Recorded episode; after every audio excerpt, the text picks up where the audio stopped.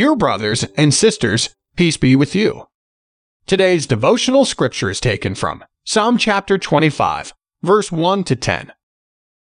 Of David, in you, Lord my God, I put my trust. I trust in you.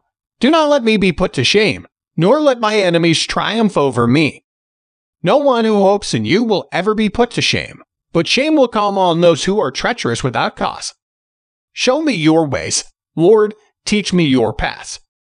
Guide me in your truth and teach me, for you are God my Savior, and my hope is in you all day long.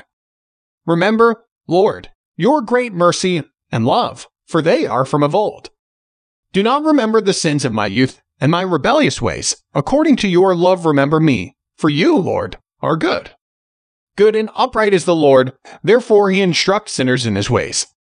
He guides the humble in what is right and teaches them his way. All the ways of the Lord are loving and faithful toward those who keep the demands of his covenant. Let us pray. Lord God, help us to see the needs of others and to be loving neighbors to them. Amen. Love the Lord your God with all your heart and with all your soul and with all your strength and with all your mind. Today's devotion is brought to you by Growing Faith at Home Ministries.